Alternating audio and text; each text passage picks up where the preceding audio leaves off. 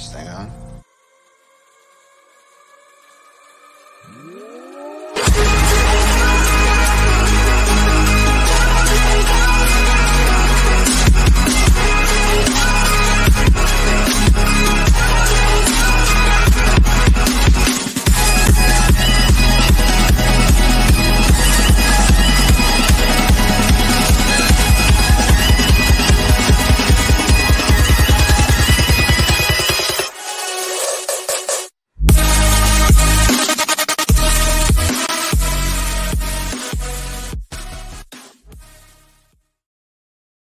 What is up, everybody? Welcome in to another episode of The Cut. I'm your host, Christian Williams, and I am here with Randy Hall. Randy, how are you, man? Uh, d- you know, doing good. Had a fantastic day uh, yesterday, uh, strolling around Cleveland with my friends and family, mm-hmm. uh, but for Saint Patrick's Day and drinking from nine to eight. Uh, that was, that was it, exciting. It, it's a really good thing that certain news didn't hit yesterday. Uh But there was a lot of Brown stuff yesterday as well. Uh, so discussions in bars in Cleveland, especially, was uh, a little rampant. But uh, yeah, it was it was still a fun day regardless. And then I actually went to like a, a watching party for March Madness today. Had some food, and literally as I was driving away, the news broke. so uh, obviously nice. the Deshaun news. So yeah, it's been a it was a great time. Until probably about right then. Uh, yeah. Then it's gonna then it's the conflicting time. Yeah. We'll talk about that on Monday. I don't want to get into it tonight. I don't That's really want to get into fresh. it ever. Um, but yeah, it's speaking of big trades though. yes, yeah. Speaking of big trades, we are talking about the Green Bay Packers tonight. We pivoted uh, as of yesterday. We were planning to do a different team. What team were we? The uh, Commanders. Oh, yeah, the Commanders is what we had decided, and now we are doing the Packers. Uh, we will talk about the trade. We will talk about the, the G M and coaching situation. We'll also talk through uh, free agents that we would acquire and ones that they kind of already have already, uh, and then we will do a five-round mock draft, and then you'll get to see how we fixed up the Packers. So let's get right into it. G M and coaching situation. Randy, talk to me about Brian Gutekunst. There we go. I, I even phonetically it. put it out there even in case you didn't remember. But I got nervous, though. Uh, he is uh, uh, a Packer through and through. Uh, this is, oh, of course, a train comes right now. Uh, this every, is the twenty-third season with the Packers. So he has been here for a long fucking time through the two two of the better quarterbacks in N F L history. Uh, and this is his fourth year as the G M. So he's been a part of fifteen playoffs, eleven division titles, six N F C title game appearances, uh, and one Super Bowl win. uh, and he's he's had some notable hits in the draft uh, as G M, as Jair Alexander and Elgton Jenkins are the top of the list for me. Uh, I know they've had some yeah. other midday picks that have really hit. Uh, I would say you could, at this point, say Rashawn Gary, uh, while it could have been a possible reach then, has been a hit. I think he's kind of gone into his own at that point, so good there. Uh, and early signs point to Eric Stokes being also a pretty good pick last year, so props to all those picks. However, he has made some questionable early picks in the last few years as well, notably and namely the trading up for Jordan Love in the first uh, and following that up in the next round with A J. Dillon, while having Aaron Rodgers and Aaron Jones under contract. Uh, now, to point out, they never wanted to get rid of Rodgers, but this was definitely a, uh, you know, a chip and to have an argument kind of thing and contract discussions and everything. And to trade up to have a chip when I think you could have sat there and had that uh, is not the best idea, in my opinion. Well, I'll let you cover Jordan Love because I know you love Jordan Love.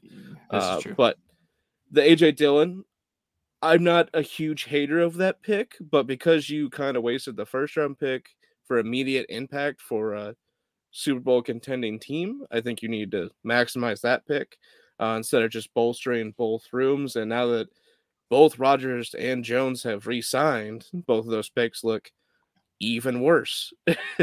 uh, so that's, it's just adding to position groups for depth instead of getting impact players to actually win a title. That's my problem with it, personally. This is fair. This is fair. I will say, though, the conversation we had regarding uh, Icky, uh, if the Lions were to take Icky, that's how I view the A J. Dillon pick. Where, yes, like, I, I agree. That's what I just said, though. Like, yeah, I mean, I, I think it was two definite luxury picks, especially at the quarterback. But I would argue that that pick of Jordan Love is what motivated Aaron Rodgers to go back-to-back M V P. I, you know, it shouldn't have been back-to-back, but well, it's a different discussion. This is fair. Uh, but, I mean, I would say that looking back, that was a terrible pick based on what the market currently is for him. But, like, if you pick him in the first, I agree that they could have sat back and, and taken him where they were sitting. But if you they, pick him... There's a chance they could have picked him in the second where they got Dillon. It's a small chance. A very think, small chance. I I'll think they had to have known known something, though. I think they had to have known that that... that something was happening. Yeah, in Either. fairness, I I didn't look back at who they traded in front of, so I'm not going to kill it. It's just, at this point, what could you really give for Jordan Love in a trade? Uh, at best a second, I would say, and it's probably conditional to that extent. You know, I don't, like a third conditional to, to a second. I've seen that his market is a sixth or a, a fifth at this That's point. That's fair, which... man. He hasn't touched the field, and... But there haven't been and... good reviews in practice necessarily either. Uh, yeah. So it, it's it's a kill draft for him, for his credibility, uh, yeah. unfortunately, because, yeah. you know, he's a stalwart and he, you know, he's a scouting guy too. I'll dive into the history as well. Started with the Packers as an intern in the scouting department, then was a scouting assistant for the Chiefs for one year, and then from ninety-nine to two thousand was the East Coast regional scout for the Packers. Then for ten seasons, he was the Southwest regional scout for the Packers, and then director of college scouting for three seasons. And then two seasons as Packers uh, director of player personnel before he became the G M. So he has an, a lengthy uh, scouting background, and obviously he's definitely was a voice in the room for Rodgers and for Davante Adams, and for every great Packer, you know, of the last couple decades, he was at least a voice in the room. Whether he was a fan or not, I have no knowledge of. But that draft of Love and Dillon is a rock for this team. And it's an absolute, like, anvil, because it arguably they could have had a better shot multiple years now if they didn't pick those two people. They also picked DeGuara in that same, that second yeah. or third. And that was, I would argue, a worse pick. Not that they knew that Tonyan was going to be what he was, but the only, um, the only reason I don't bring that one up is he's technically the team's fullback now. So at least he has positional value. Like he's, well, with he what their tight around. end room looks like currently, he may also be their starting tight end. So, yeah. uh, but we'll get to that when we get to our mocks and free agency and stuff. So, okay. Uh, that's Goot. Let's talk about Lafleur, because I think that's his you, name. You were um, like, I said it once, asshole. I ain't saying it again. I think I think that's his nickname among Packers fans. It sometimes. May be, I think I feel yeah, like I've heard they it. Don't half of them don't know how to pronounce it. They don't feel like it. I feel like, um, yeah. So let's talk about Matt Lafleur though, because I I think through his first two seasons, I want to say he yeah. I mean, we wrote this down. One of the winningest head coaches ever to start his he, career. First two years, he was the win- winningest head coach, but this is his yeah. fourth year, so I wasn't sure if it was still. Yeah, which it could be. I mean, his record, you got thirty-nine and yeah. ten. That's legit. Yeah, that's, that's what it says. Yeah, that, that is. That's absurd. Uh, that's an incredible record. Uh, talk to me about his history a little bit. Yeah, well, I, obviously, I, I assume all these are, you know, facts that make sense, because I get all of the stuff for G M and coach from the actual team fucking website. So hopefully they're not misinterpreting stuff. Uh, but LaFleur, a lot of people's opinion, got the job for some good offenses he was a coach of. But this list of people he was assistants for is what a lot of people thought of when he got hired. Uh, so he was an assistant coach for Gary Kubiak, Mike Shanahan, Dan Quinn, Sean McVay, and Mike Vrabel. So those are some good coaches and some historic coaches as well, you know, even if they haven't had a lot of success recently, like Shanahan. But that tree, the trees of those are ridiculous uh, at this point. So that's what a lot of people accredited his hire to. Uh, I think he's proven past then, but also he's made some bad coaching decisions at the same time, and a lot of people will credit his success to Rodgers more than him. Uh, I'm just sticking that out there, but his history, fourteen years in the N F L so far as a coach. Uh, started in oh eight as a Texans official, uh, offensive assistant for two years, Washington Q B coach for three, uh, Atlanta Q B coach for two, uh, Rams offensive coordinator in seventeen, and the Titans offensive coordinator, coordinator in eighteen. Uh, and he has had seven top ten defenses in those stints as coach. So for Bef- whatever oh, reason, those are before the Packers, but so yeah, yeah, yeah, yeah. So um. Really, really interesting. I forgot that he coached under Vrabel that last year yep. before he got hired. I forgot that yep. that's where they hired him from. The predecessor to Arthur Smith. Yeah, which that's actually worked out too. Maybe Vrabel has... I heard a story on one of the podcasts I listened to that Vrabel was like grilling prospects, like screaming at them yeah, that, in meetings. Was that I feel Stock like that's, Exchange? It, it might. I definitely was, heard that one of the last two days. yeah, it, it was one of them, but uh, that's hilarious. Vrabel's crazy, but Lafleur, yeah, he's been very successful early on. Uh, maybe that is Rodgers. Maybe that is part of the scheme. I do think that what Lafleur does best as a coach is he understands his personnel. He understands where he can win and how to get the ball in his best player's hands on offense, yeah. and then he kind of just lets the defense do its thing. And whether that's a good thing or a bad thing, uh, I would argue the defensive coordinator hires have not been good over the last couple of years. They've gone through a couple, uh, but there was promise at, at times last year. Uh, it's a young group, so we'll start talking about the state of the team. The Packers are the first good team that we've talked about, um, like Damn. good, good team. I'm sorry. Um, but they are the first like team that has legitimate Super Bowl contending. They're, they're within a window. Uh, and they were a few plays away from going to the N F C Championship. Like kicking however, a field goal or something. Yes. However, um, let's just, the state of the team last year doesn't really matter at this point because of the big trade. It, it still matters, but like, but the, the big trade of Davante Adams that we have not yet touched on. Uh, Randy, talk about the Davante Adams trade. I know you're dying to. yeah, Davante Adams uh, yesterday was traded to the Las Vegas Raiders for their first and second round pick this year. Um, in my opinion, uh, best receiver in football. Also a little older. Just saying maybe it could have been a first and third, but I'm being greedy. Uh, just a killer trade for a guy that didn't want to be there anymore. Uh, you got a lot of return and It's it's rightfully so. Davante Adams, you know, without the leverage of not wanting to be there and all that, you probably get multiple first rounds for him uh, and maybe more. So uh, Davante Adams is an absolute stud, and he's going to transform the Raiders' offense, but he also leaves an unfillable hole in the Packers' offense. It's just plain and simple. I don't care who they draft.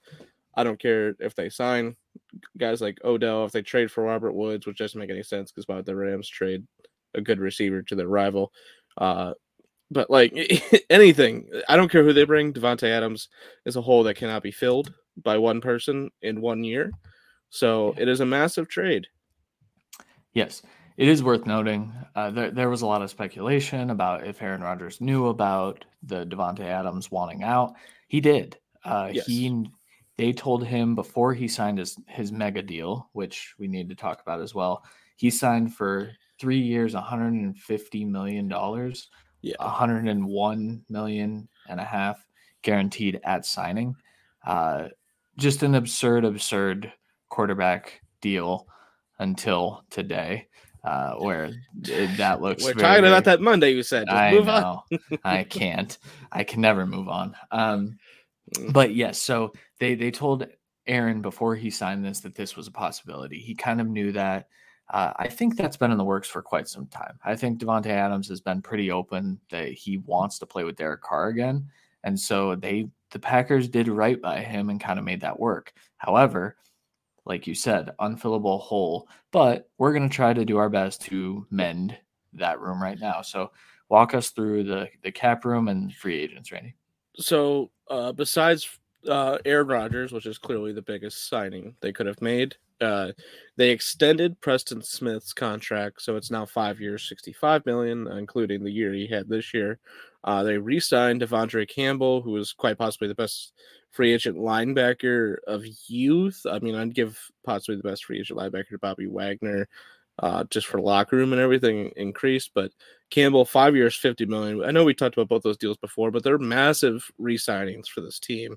They are two of the three best players on their defense. And two, they're at least two of the top five players, I guess. I, I, I'm being a little greedy uh, with all that. But and then they also signed a, a punter, uh, Pat O'Donnell, for two years, eight million dollars from the rival Bears. So a little bit of a win-win there.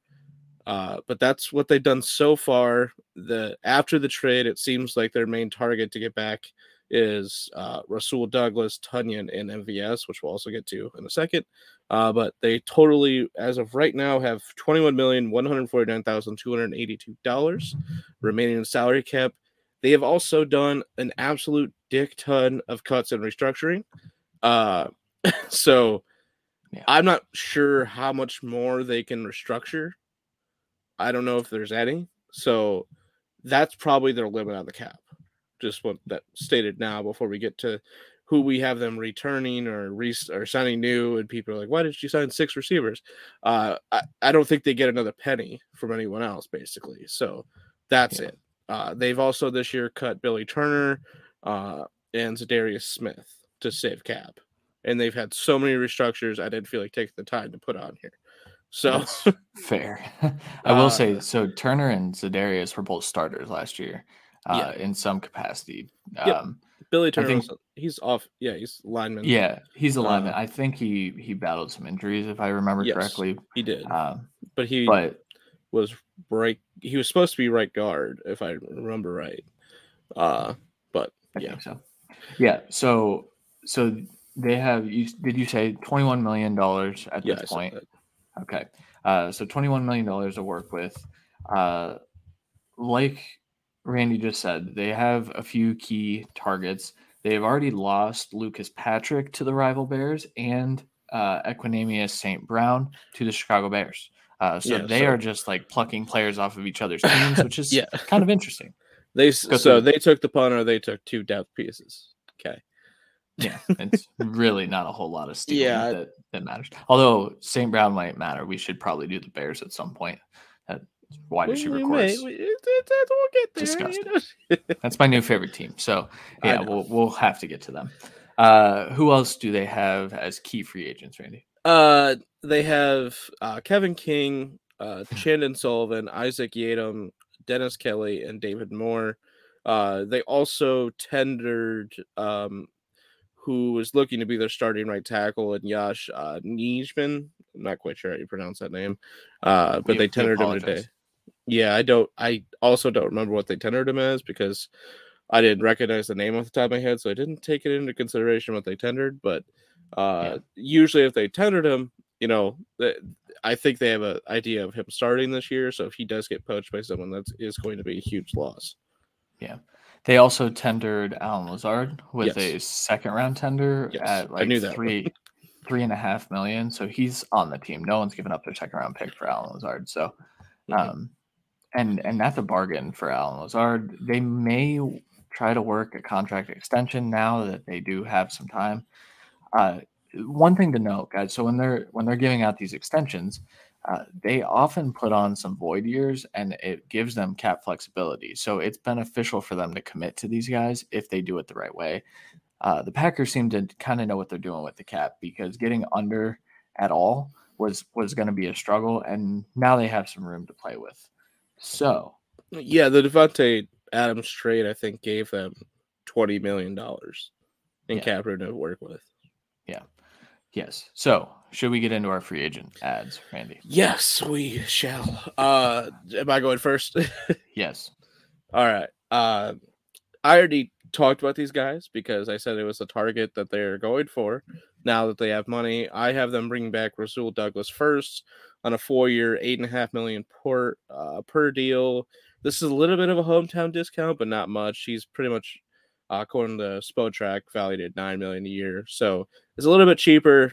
Honestly, I just need the extra half million uh, to re-sign someone else. So uh, speaking of, I signed Robert Tonyan to one year, five and a half million. He had an incredible year two years ago. Uh, touchdown heavy uh, would be the statistical anomaly most people looked at for this season.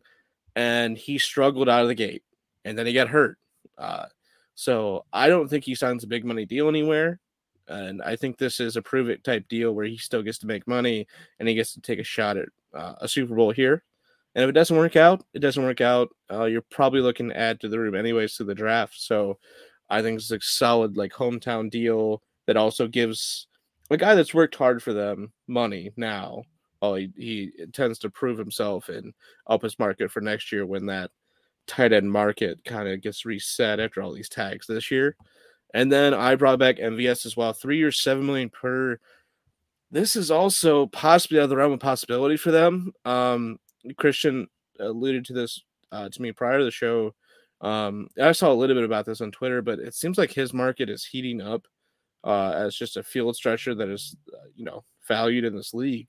Um, I think he gets, I mean, what did fucking, oh, what is his name? What Zay, the, Jones, Zay Jones got eight million dollars. That's what I I'm think saying. That's the problem here. That's the problem here for me, but this is the money they had. Um, so yeah, it's a, it's a hometown discount. Um, which let's be real, but, uh, this also could be stretched with signing bonus, to get into more money and, you know, yeah, so I, I think this is a reasonable deal simply yeah. because I think the Packers could sell him on, hey, you're going to be a focal point at at, at this at, at, right now. You are stepping into a focal point role, and I think that he wants something like that, and I think he's going to get it. A lot of Packers fans and just N F L fans in general think that he's not very good because he's had some drop issues, but I, I think he's a better version of Nelson Aguilar. And Nelson Aguilar yeah. went and had a really good season with the Raiders before kind of tumbling with Mac Jones and his uh, baby arm, you know? So I would rather, um, I would rather have M V S than Zay Jones for oh, seven million or eight million just in yeah. general. So I, in my opinion, I think he should, if Zay Jones gets eight, he should get nine at least, but this is definitely an incentive contract that they've signing bonus the shit out of, uh, I think clearly, but I don't yeah. think M V S necessarily wants to leave, though. That's the biggest thing. That's why I was like kind of hell bent on having him re-sign. Is I think they want him, and I think he kind of wants to stay. So, yeah, it makes sense. All right, uh, on my side of things, I put Rasul Douglas right in the middle, so I didn't have to put him on here twice because that would have been redundant if you're watching uh, and see the graphic. But I also am just gonna take Randy's contract that he gave Rasul Douglas and give it to him. I think he wants to stay. I think that he will take whatever discount is there. Uh, or he would have signed already. I think that Packers yeah. fans kind of knew that this, or pa- Packers players kind of knew that this was coming uh, well in advance, and that's why they've kind of stayed stagnant. None of these three guys that have Packers uniforms on have signed anywhere. I think that's for a reason. I also think that there's a chance, and I didn't put him in, in my free agency simply because there's still not room to sign him. I think Zadarius Smith may have backed out of his contract with the idea of, hey, maybe I can go compete with with Aaron now that they have some money for me. I don't know. You know, I, I don't know if he's even signed anywhere yet. It could have happened while we were on the uh, yeah. when we just started twenty-three minutes ago. But, uh, but yeah, I think that that's the reason why it's been a little dead. Uh, and obviously the quarterback market has dictated where people want to go as well. With that being said, I gave them Odell Beckham Junior at, at two years, twelve million per. I think that that's a, a bargain, but I also think that you're going to get a bit of an injury discount with Odell because he's going to be hurt to start the year. There's no debating that. Uh, he got hurt in February, right? It was in the he got hurt in the Super Bowl. It was in the Super Bowl, so it was technically February. So his recovery puts him. Uh, that was like the other. Yeah, I was right, asshole. yeah, yeah, one hundred percent. Yeah, February, uh, just like I said, Dick. It's like, oh, sorry. Yeah. Uh, but essentially, his recovery time, he just did this, but it took him about ten months, ten, eleven months. So you're looking at him like not being a huge player for you for at least half the season, if not more. And so I think you're going to get a bit of a discount. I think Odell right now on the open market gets fourteen, just with how we've seen wide receiver contracts being handed out. But he'll take a little bit of a discount to go compete with Aaron Rodgers, I think. And now that they have the money to do it, it makes some sense. So I only signed two guys. It's kind of where we're looking at free agency. Uh, I will say, so stay tuned, everyone. Uh, normally when we end our mock draft, it kind of just ends the show, but we did kind of lay out the starting lineups for you, uh, just so you could get a, a visual of what the teams look like after we are done. I want to um, do some D C talk. Yeah, that's true. That is true. Uh, all right, let's talk through some team needs. Uh, we've already hit on the big one, wide receiver, but Randy, expand that a little bit. What else do they need? Yeah, so they need offensive line help too. So offensive tackle, like I said, they did tender uh, a guy they I think they believe can be their starting right tackle this year, but they need someone else in that room in case it's not him, and uh, or at least someone that can compete for the position if need be and swing in there. So they need help there, and if you do it early enough, you could get an actual starter that you also believe in and have true competition for it. Uh, they need a hand in the dirt edge. So uh, three to five tech, uh, they are a three, four team. So they have outside linebackers in Rashawn Gary and uh, Preston Smith, who are clearly the starting edge rushers technically, but they need a hand in the dirt guy there or two or developmental guy there. Cause that's pretty much all they have, in my opinion, at the edge rushing position. Uh, they need a right guard. So interior offensive line, uh, they need help, and they need a, a D tackle. So I D L, but that's also part of the edge. I kind of count them both as the same thing, but they also could use a rotational uh, nose tackle as well. Kenny Clark was a little banged up here and there the last couple of years as well, so getting depth at that position makes sense. Uh, they could use linebacker depth. Uh, more, this is more talking pass rushing outside linebacker or pass coverage outside linebackers, uh, just depth at that position, but mainly inside linebacker help because uh, you you brought back Campbell. That's mainly your linebacking room. Uh, I know a lot of the times they play nickel, so there is only the one middle linebacker out there, but they do need depth at that position. Uh, tight end, we talked about Tonyan being a one-year deal possibility. That we don't really like their tight end room uh, besides Tonyan, so I think they definitely need help there. Is at least a upside chance in this draft. I think you you get an upside tight end. Uh, safety, they need depth safety, and Amos is a bigger contract, and it will be expiring here relatively soon. So getting a replacement for that to pair with Darnell Savage for the future is a good idea.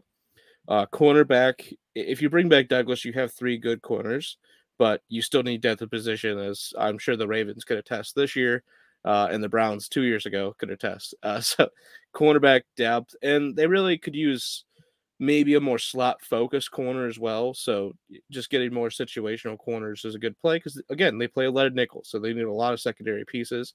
And then it wouldn't be the worst idea to get take another shot at running back. I know they have three running backs that we both think are real, really good or have upside. So, but you never know. You might need to replace Aaron Jones here and get another upside shot. It's like a last piece. I, I've never really... If someone takes running back in the fifth, sixth, or seventh round, I'm never really going to be opposed to it. So that's what I was just. Every team should be taking a running back, especially this year. There's a ton of guys that should make rosters, and with the N F L adding extra games, it makes sense to have a pretty deep running back yeah. room. Um, all right, let's get into our our five round mock drafts. So the Packers have a ton of picks now. Uh, so why don't you go first, Randy? Yeah. So they have eight picks in the first five rounds. So I started off with a guy that's falling from the combine, Treylon Burks at twenty-two. I think there's a better than good chance that the Packers send a first, like twenty-eight or twenty-two, and a third round next year or this year's third round to move up in the draft uh, into the top fifteen and kind of join the wide receiver party that's going to probably start happening at, at eight. So a team like, you know, maybe Seattle at nine, maybe they want to trade down, or maybe uh, the Jets have people are talking about them possibly trading down, but they could go for one of those receivers. There's multiple teams around there that I could envision possibly trading back, uh, including the Texans now that have the thirteenth pick. So uh, I think there's a good chance they trade up, but in this case, they got to sit back and kind of pick from what was left, trail out what was, what was left. Um, I think London makes a ton of sense as well, like you have, but Treylon is a little bit of everything. And with Lazard and uh, M V S back for me, I think I'd rather have a little bit of the everything, with those guys being more of like deep shot kind of. Lazard's a little bit more of a slant guy at times, but uh, it was a little bit more diversity in the receiver room that I wanted. And then I followed it up with Zion Johnson at guard slash tackle. We'll see what happens, but I think Zion Johnson's floor is twenty-nine. Uh, personally, obviously, if he got to thirty-one, the Bengals would take him, but the Dolphins definitely need him. The Packers need him. The Bucks need him at twenty-seven. Like Zion Johnson fits so many teams, and so is uh, Kenyon Green. So I, I had him falling here consistently. I put him here at twenty-eight. It's a beautiful fit where he automatically is your starting right guard, or he could fight for right tackle. And those are both positional needs on the offensive line, so it makes perfect sense.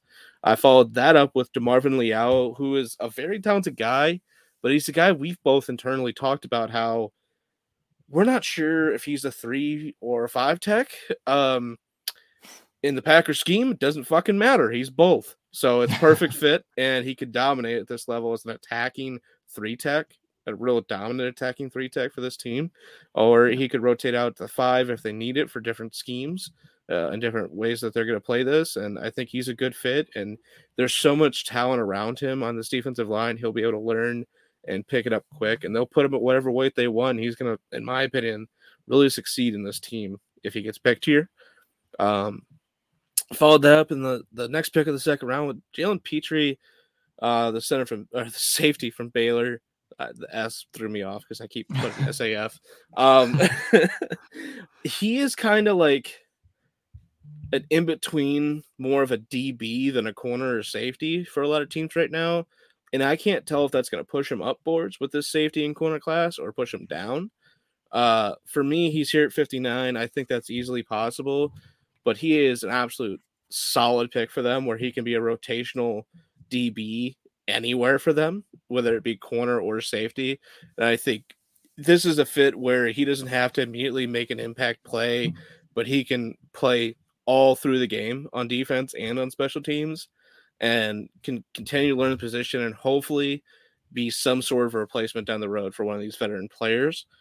Uh, follow that up with Jeremy Ruckert at three ninety-two. Uh, as it, the viewers can see who you picked in the third round, uh, but I went with a different tight end here. Ruckert is good at everything. You know, he's not the best route runner because he wasn't asked to be. He's got good hands. He can make contested catches, but he's the best blocker in the class at tight end. And with how much the Packers run the ball and run uh, play actions and, you know, little like block to pat, block to route ratios for tight ends, Ruckert's going to fit that perfectly. And he'll absolutely dominate blocks in the end. And that also helps with the right side being a little bit iffy at times. You can be confident in putting Ruckert out there if you need help stopping a dominant edge rusher on that side that keeps picking on your weaker side of the offensive line. Uh, fourth round, I went with Dominique Robinson. Fourth and fifth round for me for edge rushers. Uh, while this is a tremendous edge rusher class, this is a little bit more of upside shots for me in this round instead of instant impact. Uh, he is obviously, in my opinion, he's an edge rusher in the class, but he's more of an outside linebacker, and he would just be a rotational piece to spell Gary and Smith or be rotational piece for injury. But I think he has some pretty good upside, and he could really thrive in that role with development. And this is the perfect situation where he doesn't have to step on the field right away, but he can continue to rotate in and just keep learning. Uh, I didn't mention he's an edge from Miami of Ohio. If you don't know who that is, yeah, uh, I followed that up in the fourth again, multiple picks in multiple rounds, uh, but with Andrew Struber, Stuber, Jesus, uh, just added an R because it sounded right. Andrew Stuber, the offensive tackle from Michigan.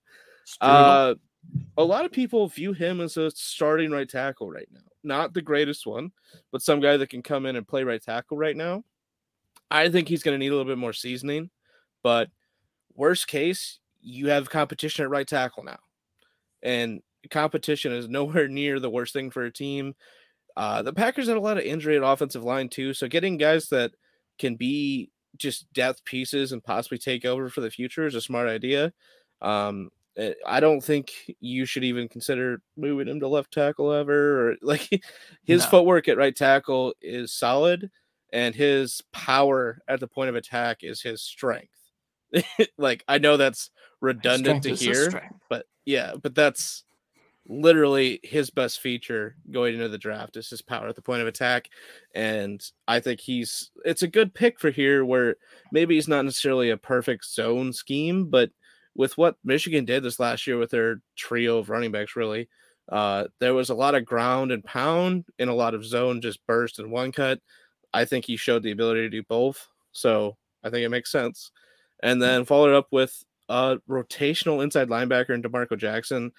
I, you know, I think there's a chance he could go higher than this, but he, for me, at least at this point, is one of those, like, he's just not in the tier above him where there's multiple tiers of these linebackers for this season, but he's just below. And I think it's a little bit of level of play because he's a linebacker from Appalachian State. But for me, worst case, he's a special teams ace for you this season. Uh, but you, with how much they play nickel, he doesn't need to be a god tier linebacker this year, but he's a good rotational piece. And when they do have the two inside linebackers out there, I think I would be shocked if by the end of the year, he's not the second inside linebacker. Yeah, that's a fair assessment. I was going to say regarding Stuber, but you hit on it. Their, their run game was outstanding. And if you're looking for a run game offensive lineman, I think Michigan's a good place to start. So yeah. uh, I like that pick. I haven't studied him officially yet, but um, just watched one game after. yeah. Yeah. That's it. Um, all right. I'll get through mine because there are so many picks that we have to talk about. So, um, so much. So I, as Randy alluded to, I started with Drake London at the twenty-second overall pick. Did this a few times. I'm not sure if I expect him to be there. I think there may be uh, a little more hesitancy with him than you would expect, just with the misconception that he can't uh, separate. We talked about this on the wide receiver show this week, actually. Uh, Drake London can separate. He can separate just fine. I think that he doesn't do it in the same ways that some of those fast guys like Jamison Williams and Chris Olave and Garrett Wilson, they obviously show like they have visible route running separation, whereas Drake London can get open in a variety of different ways, including his physicality. I think that putting him in the Davante Adams role makes some sense because he is a really good yak guy. He's not the fastest, but neither was Davante Adams. Uh, he was just dynamic after the catch, and that's what Drake London can be for them. So I really like that fit. He was there a few times. I think there's a chance that he's there, but I, they may have to move up to get one of those premier wide receivers, but we'll see. Yeah, we'll see. I followed that up at twenty-eight with Kenyon Green, the guard out of Texas A and M. There's just one of Zion or Kenyon Green should be available at twenty-eight. The, the nightmare scenario is that they're both gone, and then your best interior offensive lineman is probably Tyler Linderbaum, which does not fit a need whatsoever, unless you plan to move a small little guy to right guard, which you can't. And ultimately, I, I he he's a good zone guy. Like, he can move, but you, you have Josh Myers, and you can't move Josh Myers no, either. So. Yeah, Josh Myers has to play center. In this scenario you're talking about, uh, where both are gone, I think they would then uh, be going for uh, another receiver possibly, but edge rusher, um, or honestly get an offensive tackle there. You know, if the guards, yeah. if the value guards are gone, take the value tackles and fill that hole instead. Yeah, I will shout out Bernard Raymond. I think is going to go in the first. I've graded him as like a third round prospect, but his athleticism mm-hmm. and his upside are going to push him pretty high in the draft. I think, I think teams are going to really like what they can mold him into being. And I think he'll play some, some right tackle. So I think that that would be a fit if Kenyon Green's gone, but Kenyon Green is a really good starting right guard immediately is yep. what I think he would be. So I uh, really like that fit there. I doubled up at wide receiver in the first three picks, and I went with Sky Moore, the wide receiver out of Western Michigan. I don't know how they plan to attack the wide receiver position, but I know if I were them, I would just throw darts all over the place because right now the room is bare. Right now, Alan Lazard is really the only receiver that matters. Sorry, Amari Rodgers stands. Amari Rodgers is not that good. Randall Cobb is back. I think he's your starting slot at if the season started today. I don't love that either. I think Rodgers wants him there, and Rodgers will throw to him if he's on the field. I just don't think he's that good anymore. Uh, so go get a guy like Sky Moore who can actually play a decent slot role. We talked about him on the wide receiver show as well. I love him. I think he can be a starting Z wide receiver. Uh, Randy loves him too, but not as much. So I get to to claim him as my love this year. You get uh, to claim people now, huh? That's yes. um, but I also think Sky Moore will be effective as a slot receiver at the next level. I think that that would be a, a really nice role for him, and I think that's where I would place him here. Follow that up with Myjai Sanders, the edge out of Cincinnati.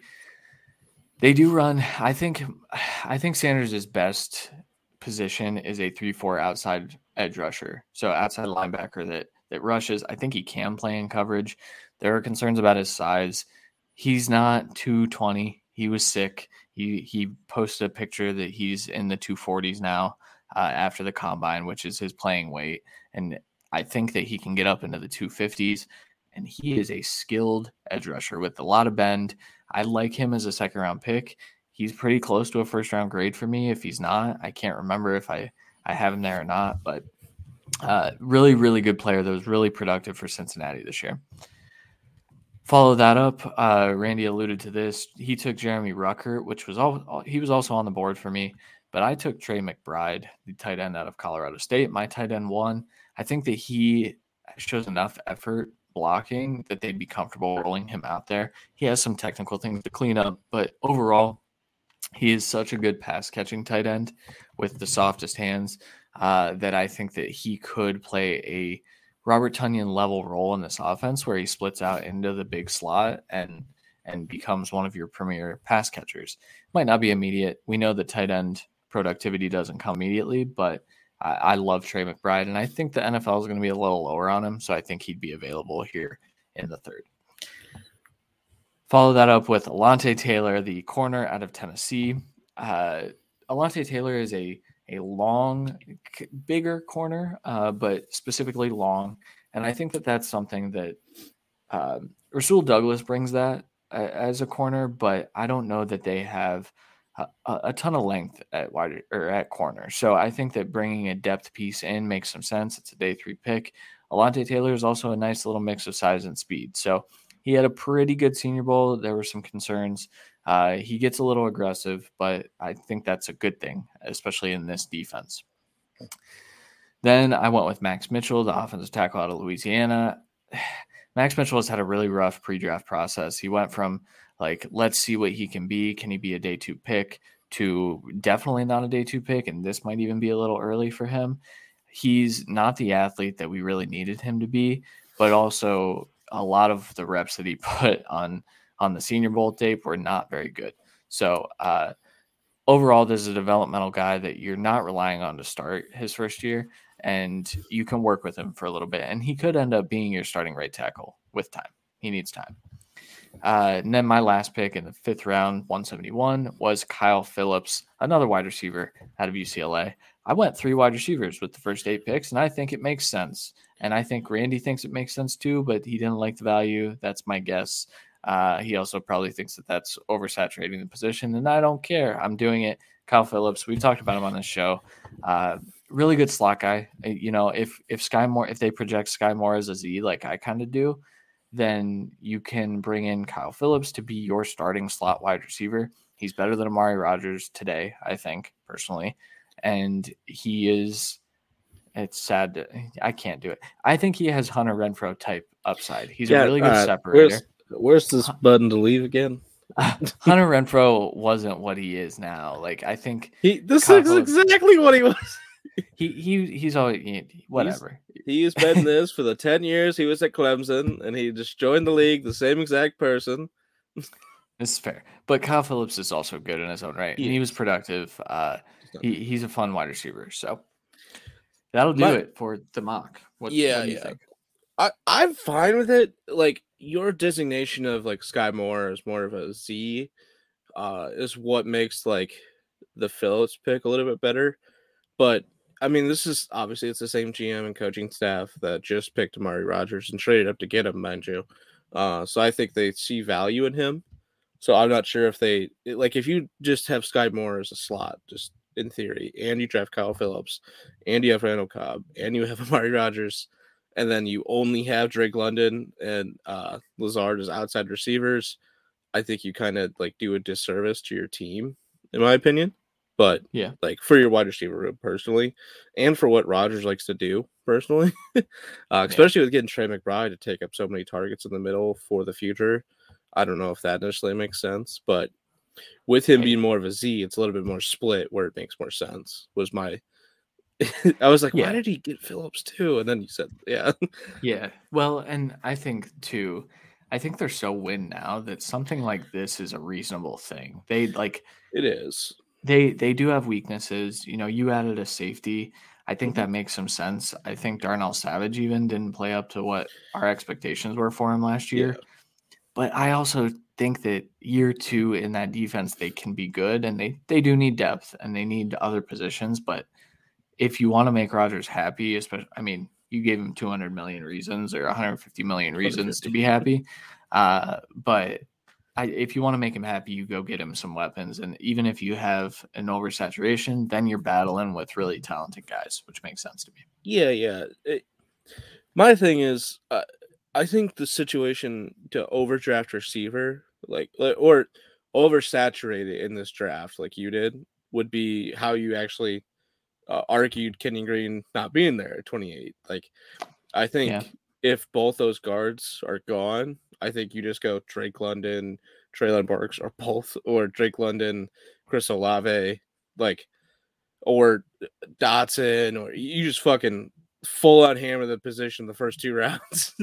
Just yeah. call it a night, you know, like come back yeah. the next day and attack like the offensive line and edge and everything in tight end. Uh, like that situation is where I'd be, because three or two receivers in the first three like picks is tough, but you know, it's what they need. It's their biggest need. So it makes perfect sense. Yeah. All right, Randy, we're going to, we're going to toss up your starting lineup. And walk oh, us through thank it. God. Um, yeah, definitely going to enlarge that screen now. Uh, so I have it half and half, so it's not as big for me. Uh, Aaron Rodgers, Aaron Jones, A J. Dillon, that doesn't change. Uh, Treylon Burks, wide receiver one. Lazard is the outside receiver as well. And I have M V S as outside for sure as the deep threat, with Lazard and Burks taking split reps between outside and inside receivers because Treylon can do that. Uh, I, he's clearly the wide receiver one in the situation. Then I have Robert Tonyan and Jeremy Ruckert as your twelve personnel tight ends. Bakhtiari, Jenkins, Myers don't change. Zion Johnson, you're uh, an incredible guard. Like I, it, it's going to it's going to be either Tampa or Green Bay that gets Zion Johnson at this point, and it's not going to be fair. So because he should not be there for those two teams, and he's a perfect fit. So that's incredible. And then Josh Nijman. I've said it three different ways. I really don't know how to say it. Um, but he, he he is someone they clearly view as a starting right tackle, or at least the right tackle for this year, or at least a, a valuable enough swing position in case they can't find one in the draft. So I think he's clearly started in this situation. Dean Lowry and DeMarvin Leal as your starting edge rushers, with Kenny Clark manning the nose as he always has. Uh, Rashawn Gary and Preston Smith being obviously the three bowler outside linebackers who are the actual edge rushers for this team, and then Devondre Campbell being the god middle linebacker that he is this last year, and I think he continues that. Jair Alexander finally back from his injury with Eric Stoke, and Rasul Douglas is an absolute ridiculous corner room, uh, and then you add in uh, Petrie to be a rotational safety along with Savage and Amos, as well as a rotational nickel corner. Uh, I think that's a great secondary to just build off of and just add another versatile piece. I think this way, honestly, you're on defense, your safety play needs to improve, but the, the names and contracts make sense there that they should be really good. But your weakest points are your D defensive ends in that situation, and they're looking pretty good in this situation. So I think this defense should be back to being a strong point for this team, which is the only reason, uh, the only time Aaron Rodgers has actually won a championship. So let's get back to that.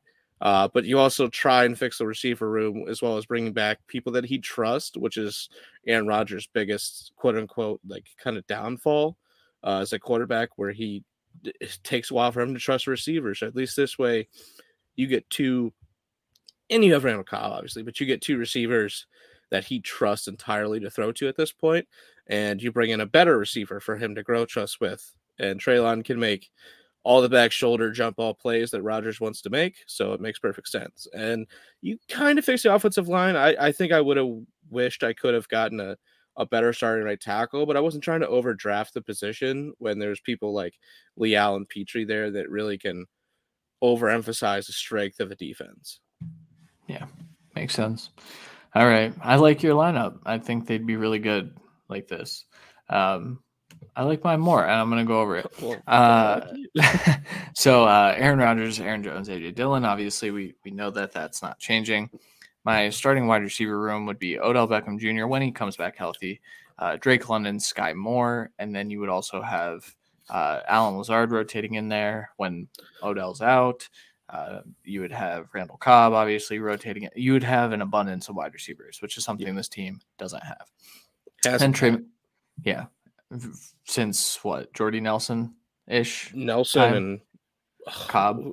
Yeah, Cobb, Cobb. was there. Yeah, shit. Yeah, there's some, there was another big name there. But, I, wanted, uh, I keep wanting to say Driver, but I don't think that's right. But it also seems right. I feel like yeah, I feel like they overlapped. But um, then Trey McBride at tight end, I, I would have him starting. I think in this scenario, they probably keep Mercedes Lewis.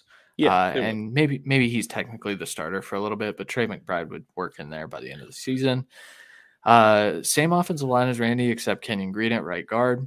Again, I, I kind of agree. I, I would love to get a better starting right tackle, but I would rather have Odell Beckham for the playoff run. So I paid him instead, and that makes sense to me. Yep. Uh, Here's the defense is where it gets a little, little dicey. So we know Rashawn Gary has been really, really good in that uh, outside linebacker role. With how I drafted, I didn't, I didn't fill that need. And ultimately, you have to get your best players on the field. I think Myjai is one of their best players in this instance, and so I would go Dean Lowry, Kenny Clark, Rashawn Gary with his hand in the dirt as the five tick. Yeah. Dean Lowry is the three. And then uh, Myjai, Devondre Campbell, Preston Smith would be your linebacking room. And I like that. I think that makes some sense. Yeah. Um, so in this situation, it's literally whoever they both are good at right outside linebacker. It's whoever's best at hand of the dirt.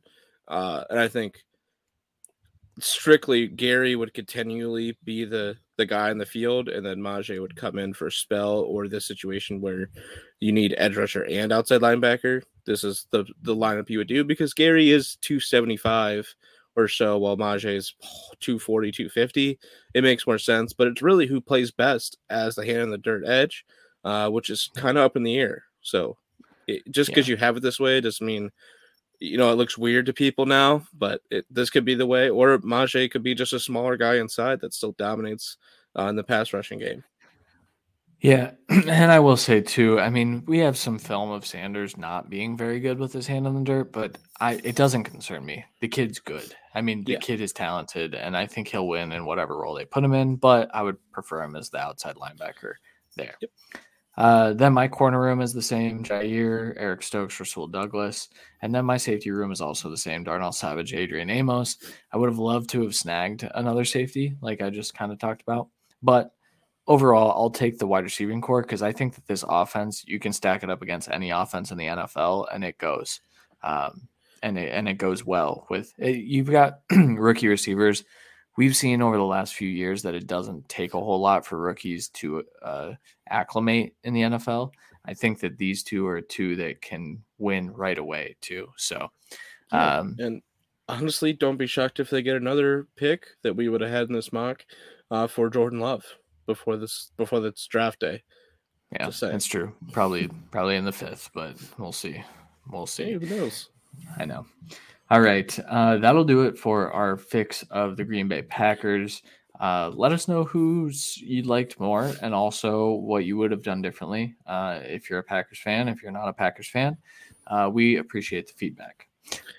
Yeah, uh, Any... it's, it's slightly two different approaches is what we took. Uh, yours was heavily wide receiver focused, which is uh, from some of the joker, uh, more of jokey mocks that I've seen on uh, Twitter today uh, mm-hmm. is what a lot of people think they might do.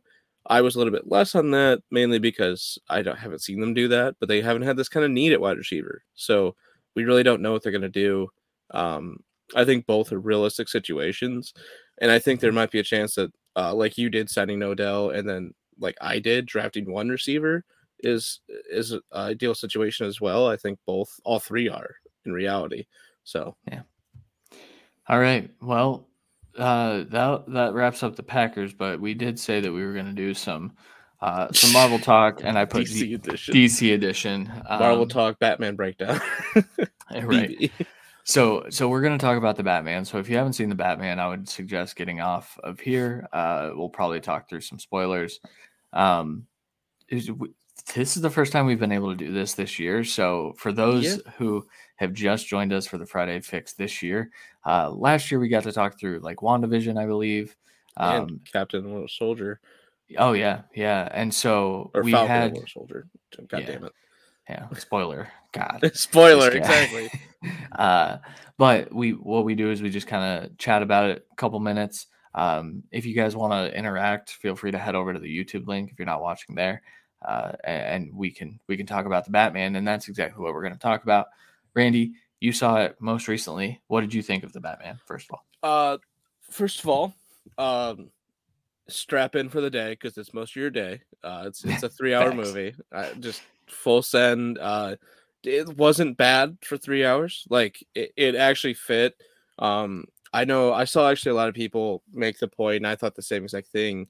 Uh, they could have made it like a two hour and fifteen, two and a half hour movie, but like three or four parts of the story would have been ultra quickly wrapped, and it wouldn't have been as good. So, uh, Batman was a the Batman.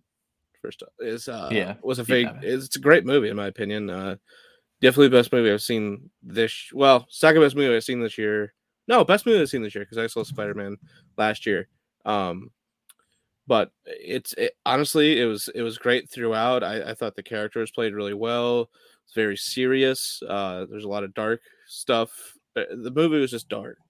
You know, uh, it wasn't like overly dark and like way too edgy. It was still P G thirteen. Um but it was great, and I think they did a great job portraying like Riddler's more of a serious character as well. Uh, there's some teasers around there for other villains, and there's a lot of talk about who the next kind of villains would be. But they definitely set up for another movie, and I think it went really well. I, even I, I thought a Catwoman, while I thought it was kind of similar portrayal to an extent of what um, Anne Hathaway did. yeah, yes, exactly. Uh, yeah. Like at least story wise, I thought it was exactly similar almost, uh, just yes. without the whole like. I need to change my identity thing, like fresh start thing. That's the only right. difference I thought. Cause it was like, so like, let's get together. I'm leaving though, motherfucker. You should leave too. It was right. so quick. Uh, obviously it doesn't mean she's out of it, but yeah, I thought it was very, very good. I, uh, you know, it, it, I, I thought top to bottom whole movie, I was enthralled, and you know, that's what you want. Yeah. So my first comment on the Batman is that the score is one of the best uh in recent memory. Like I'll talk about like Dune's score, which is obviously not Marvel or, or D C, but like Dune's score makes the film. The Batman without that specific score is not as good as of a movie at all. Uh big music guy here. I'll talk I talk about score a lot. I listen to movie scores. That's what I like create football content too, but it was fantastic. Uh, I listened to it before I went into the movie, so I knew that it was fantastic, which is how I knew that the movie was going to be so damn good. Uh, the Riddler, scary, freaking yeah. his. So I, the other thing, the, the two entries of the two main characters were two of the coolest things I've ever seen. So how they played up Batman, like being the shadows. And then when he finally comes out of the shadows, that's one of the coolest Batman moments I can remember. And I love the Dark Knight trilogy. I think yeah. it's fantastic. Um, but that was one of the coolest Batman uh, moments. And then the Riddler's uh, when the, the T V flashes or the lightning flash, well, whatever it is that flashes, and Riddler's just standing in the room. Oh my God. Like it, not, not a jump scare, but like a holy, like that was, that was an awesome way to introduce yeah. the character. Well, it introduced it to a serious tone as well, because, I mean, rightfully so. Like, it's like, I get why the Riddler has always kind of been portrayed as more of like a joke, like like a comic yeah. relief type character, because Joker has as well for a lot of the times. But I mean, both of our favorite Joker, uh, I think, would be uh, Heath, Heath. Heath Ledger, and honestly, for me, uh, oh my God, I'm just blanking on people's names today. Um, who just did Jim Carrey? No, oh, uh, uh, Jared Leto. No, no, no. Who just did Joker? Oh, actually, uh, uh, oh, Joaquin uh, Phoenix. God, I don't know. Yes, yeah, so you fucking name. Jared Leto. uh, I think him as well as uh, um, uh, Jack Nichols Nicholson. Nicholas, yes, Nicholson. Uh, th- I think those two for me are like tied for Joker, because uh, I think they both did a good job as more of like a serious but also kind of jokey at times. Uh, yeah. But the, obviously, Heath Ledger is the best for us. I know it's what we grew up on, um, right? But I think this is going to be one of the better uh, Riddlers we're going to see ever, because like Jim Carrey did what Jim Carrey should have done as a Riddler. I think maybe you should have been more of the movie, possibly, but. Uh, I mean, Jim Carrey can't be a serious Joker. Like, that's not him. Even though I've, he's been a serious actor at times, I'm just saying. Like, well, I'll say too. I mean, by the end of that movie, he is a little more serious. Like, you can tell he's just like a deranged dude. Yeah, yeah. Um, but but throughout throughout the movie, that's what I mean. I, like this Riddler, it, it was literally Batman Riddler, Batman. Like, it was constant between the two. Whereas that one, I didn't really feel like it was. And maybe I haven't seen it in a long time, so maybe I'm a little out of touch on it, but um, I think if it, this much screen time was dedicated to the Riddler in that one, we could have seen more of the deranged character, but this one right. he definitely fucking did. And the backstory of it also is, it's all just good. Dude, there's there are a few scenes in The Dark Knight that I think are better than yeah. the Riddler's uh, scene in Arkham in this one. Paul Dano was a freaking animal. That is that is acting his ass off. When the, the thing that he does where he like yells and goes right into a sentence is like, it's so cre- like it's creepy. He studied a bunch of serial killers um, to embody this, because that's what the Riddler is in this. He's a ser- serial killer yeah. and a very scary dude. Um, fantastic movie. I you know, to your point about the three hour thing, there was a good stopping point, I feel. But they didn't know if they were going to get a sequel when they made this movie. And yeah. so what was the stopping point you thought of? Uh, right after Arkham, or right when the Riddler gets, I guess before Arkham. So yeah. when the Riddler gets arrested, I said, I think they could end the movie there. And that, but then it's a, it's a cliffhanger. And I think they wanted to tell a complete story, start to finish, which makes sense. Like, that's what every movie should be. Complete story. And if you want to end on a cliffhanger, you have to have uh just you have to know that you get the opportunity to make a second movie. But with D C and how they've been so hit or miss, Matthew Reeves did not know if he was going to get a sequel or a trilogy or two trilogies, like there's been rumors about. Um and so it made sense to finish the story. The whole Gotham Square Garden scene was cool, but like um you know, I felt like that's where it started to drag a little bit, and I was like, okay, it's time to it's time to wrap it. It dragged a little bit, but I so Riddler, especially in this movie, definitely made sense to be more of a guy that had an end game, and that this was the whole end game part where uh like Joker, it, it's okay if he doesn't have like a full end game, because Joker's never really supposed to have a plan anyways. So exactly. like yeah. the end game can be whatever the fuck he feels like that day. So but Uh, I thought they did a good, uh, good job tying in, into the newer age as well, being like a uh, misguided cult following for the Riddler as well. Um, yeah, and it all works out that way. And I think just not having like a a lead for that group that like tried to follow out his plan, I think that probably is what dragged on the that last kind of scene there. Um, yeah. But yeah, I, it was still some cool things there, and I thought it was very. I liked how they showed a lot of like uh, Batman, like obviously being dominant and everything because he is, but also a lot of like he just got rocked. How does he get a return? Because some of the right. times Batman just doesn't get that shown when it's clearly that's what it would be, even if he is a fantastic fighter. Because as you've seen with U F C and boxing in real life, fantastic fighters can get fucking rocked. I mean, Tyson yeah. Fury should have been knocked out by uh, by uh, Deontay Wilder, and he was knocked out, but he got up by a ten count. Some fucking how he set up like the fucking Undertaker. Uh, but like that's that's the thing. That's what fighters do.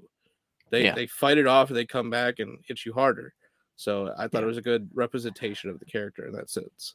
Some some people are pushing back on the Batman getting shot, um, as if like the D C universe doesn't include aliens and like it, guys with freaking laser beams coming out of their eyes. Like I know this one doesn't, well, and and it was rooted in like realism, but he had like protect, like he had bulletproof art. Like that is the whole thing of Batman. He he can take a shot straight to his his armor and yeah, which and he beat the living pulp out of you. He repeatedly did, yeah, and yeah. and what makes sense. The only shot that really knocked him was a fucking shotgun a foot From away, three feet. yeah, destroying through his fucking body, where it didn't actually like you know rupture internal organs and stuff because of his armor. But it's gonna fucking knock your the wind out of you at worst, and you're probably getting knocked the fuck down. Like, yeah. that is that's ridiculous. I mean, that's like a, a, a cannonball getting hit in your stomach. Like, yeah, it's crazy. So I will say, moving forward, like there will be a sequel. This movie has made over five hundred yes. million dollars. Like, it, it is a hit. Everyone seems to love it. The only knock is the length, and that's the only thing I would knock it on. Um, but, the... but again, like I said, even then, like. There's multiple parts of the story that would not have been finalized in that movie if you oh, would have yeah. cut it off like when you said. You're right. And and they gave Reeves the he they said make the movie you want to make, and he made it, and it was fantastic. Um, the sequel, there are rumors that they might come back to Mister Freeze. Uh, obviously they teased, now big spoiler if you haven't left and you don't care about spoilers, or if you've seen it, you know that they teased the Joker. Yes. Um, but they and, left it open-ended to where they didn't show the Joker. I mean, there was a voice, but, you know. Well, so I, I know who plays him, and it's a big actor. Yes, um, so yeah. it's it's Barry Co- Cogan, I think is how you say his name. Is it Co- Co- Cogan? Or I don't know. Cogan? I think it's Cogan. it, it could be Keegan, but no one really knows. Uh, I think he said Cogan, but he's, uh, what's his freaking name in Eternals? Have you seen Eternals? Yeah. Um, he he plays a, a character in Eternals. So essentially, uh, he was cast secretly. The rumor is that they did test screenings with him and without him. There's another deleted scene with him that's much better that does show his face.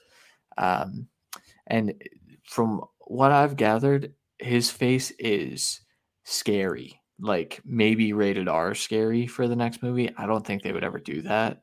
Um, well, this one is rated R, but P G thirteen. So they say fuck.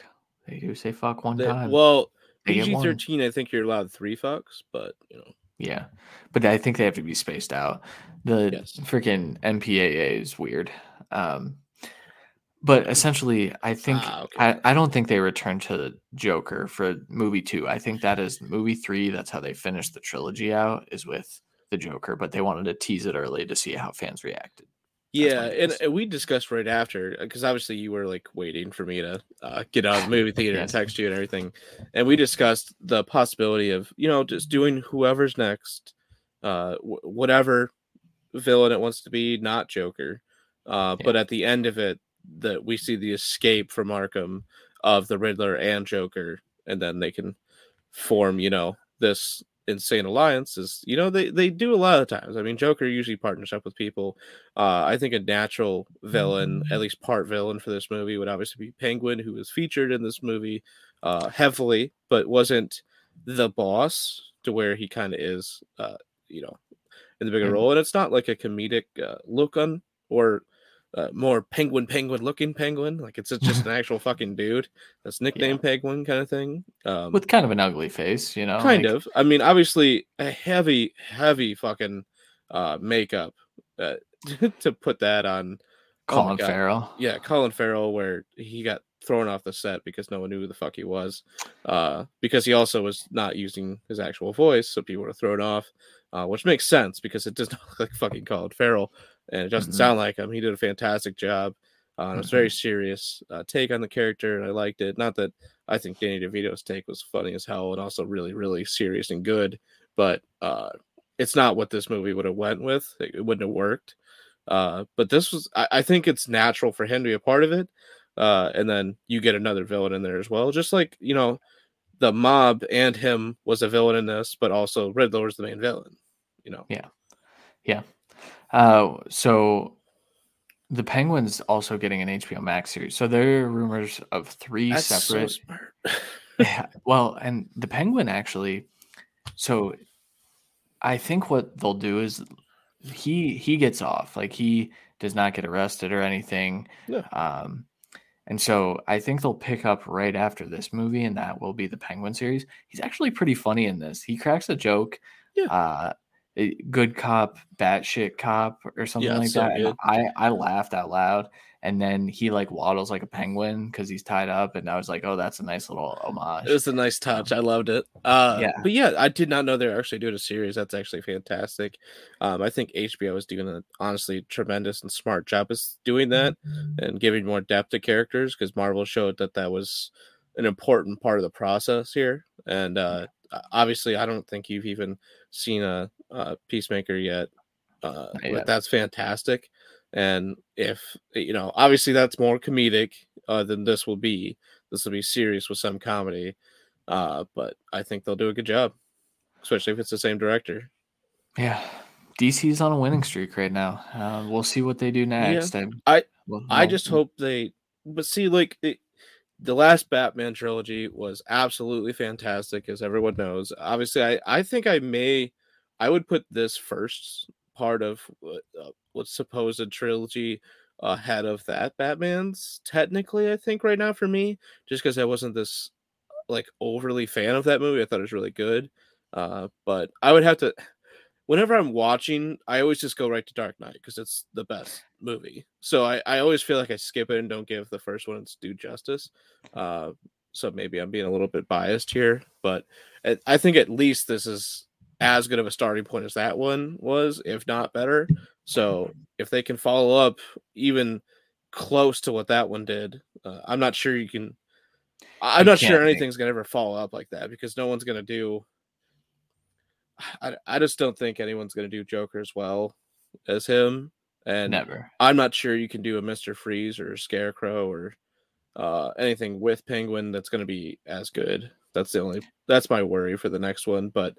You know, this was really good. So I, I have hope. As long as they don't try and jump straight into, uh, you know, a Justice League and everything.